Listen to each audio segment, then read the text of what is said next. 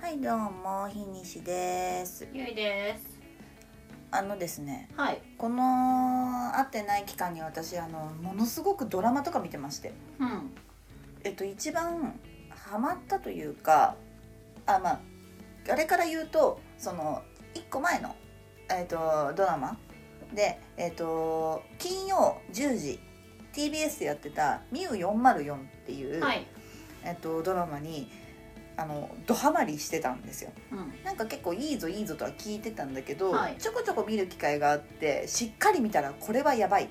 あ、のまあ、星野源うん、とえっ、とあれなんだあの 人なんだっけえっえとー、の王子。あやのごそうそうそう、うんどうするしちゃったが、まあ、主人公の、まあ、刑事ものなんだけれどもただそれだけではなくって、うん結構考えさせられる内容だったり、うん。おうあのー脚本家が、えっと例えばあれえっ、とあの逃げ恥の人だったりとかあと受犯出退の人だったりとか、えっとでえっと なんだけど「はるちゃん」あの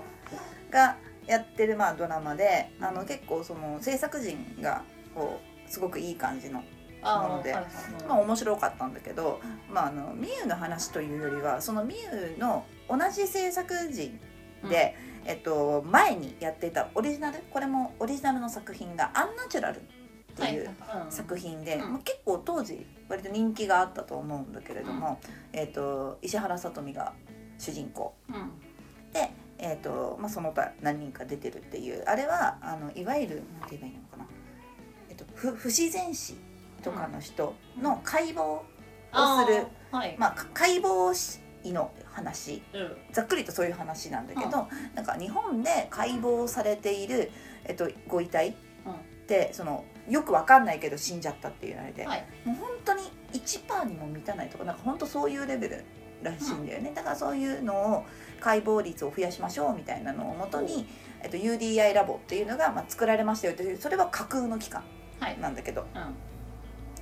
うそのドラマ今、えっと Amazon プライムに入ってる人ならうん。今全員見れるんでアンナチュラル。そうぜへーひ見てほしいほう。あのただであのはいあのプライムさえ入ってればうん。見れるんであの全 10, 10回だか11回かなあるんだけどそのいわゆるさなんか解剖医とかさうん。うん。だとあの何法医学教室のなんちゃらとかさあのじゅっちゃん系のさうん。やつをちょっと思い浮かべると思うんだけどうんあんまりああいう話ではないんだよねなるほどね。うん、なんかねどっちかっていうとそのなんでこのご遺体はあの死に至ってしまったのかっていう裏側を見に行くというか、ほう。あのー話だったりとかあとはそのなんていうのかないろいろなし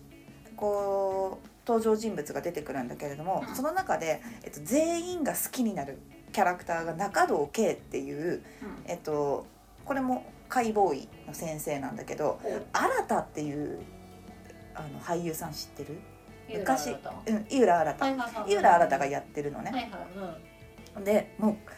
これが最高、えあの井ー。浦新太がまああある過去を持っていて、うん。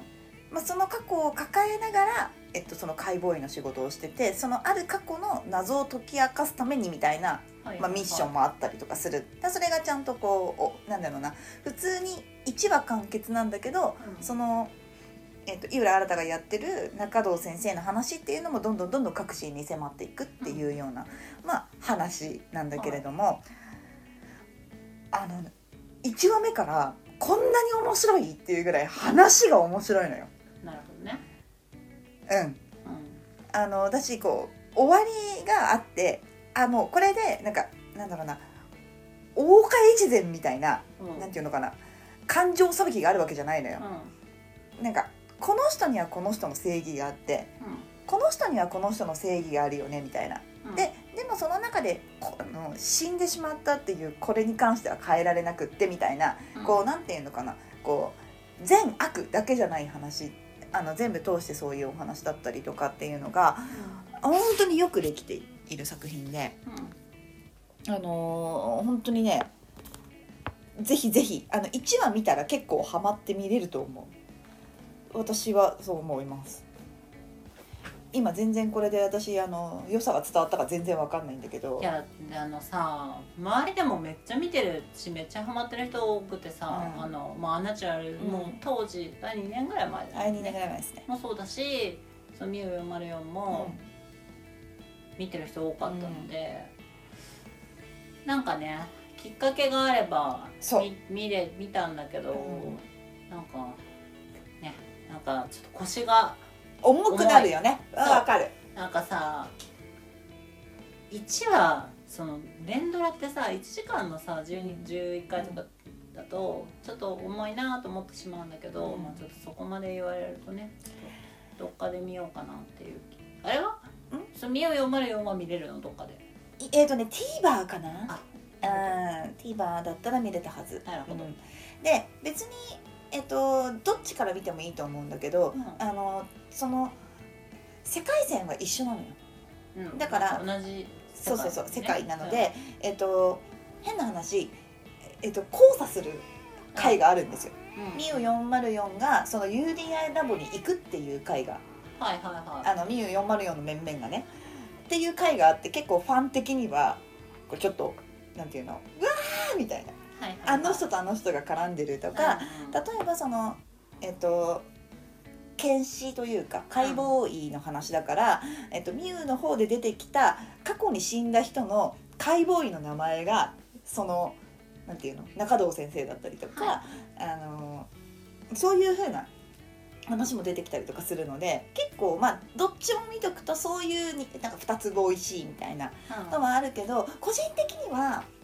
あの、ね、キャラの面白さはミュウ404のが面白い。ほうけどお話としての面白さは個人的にはアンナチュラル、へうんーなんか「ミュウ404」はそもそもなんかまだどういうお話なのか分かってないけどアンナチュラルに関してはなんか海外ドラマっぽいねなんか題材があでもそうかもしれないですねうなんかあったよねそういうさなんかパーフェルアナトミアじゃないけどなんかなんかあの、そういう海んあのそうです NICU とか、はいはいはいあっちとはまたちょっと違うけど、うんそういうノリではあると思うなるほどねうんでミウはえっ、とすごいなんだろう早い話が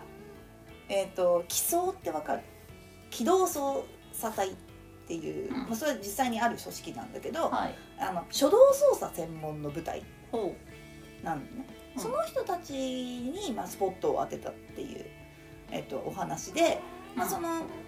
要はだから24時間勤務なんですよはい24時間勤務が終わると2日例えば休んでまた勤務みうたいななるほどねそう人たちだから何か事件が起きた時に最初に駆けつけるみたいな、うんうんうんまあまあなんか、まあ、ざっくりとそういう人たちのお話なんだけど、あのーなんだろうなだから分かりやすい刑事ドラマってそれではい犯人が捕まってどうのみたいなのが多いんだけど、まあ、もちろん犯人がいたりとかそれだけじゃないくってうんなんていうのかな、そこに至ってしまったその人々のやっぱなんていうのかな心を書くというか、うんうんそういうのが多かったり私が結構一番好きな話があれ何話だっけな4話だか5話のあのさ三村っていう女優さんわかる、女優さんねうんわかるわか彼る女が、その、まあ、主人公の回があるんだけど、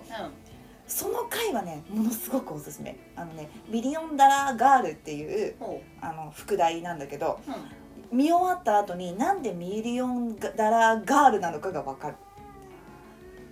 ほそうよくなんかミリオンダラウーマンのはずじゃんその人は大人の女のう人だかあうんうんらでその人はなんかまあちょっとお金を持ち逃げしてるみたいな話ではあるんだけどうんすごいざっくり言うとほうそれがなんでミリオンダラガールになっていくのかっていううんそのものっていうのは見終わると全部分かったりあの見てて何にも関係ないと思っていたシーンが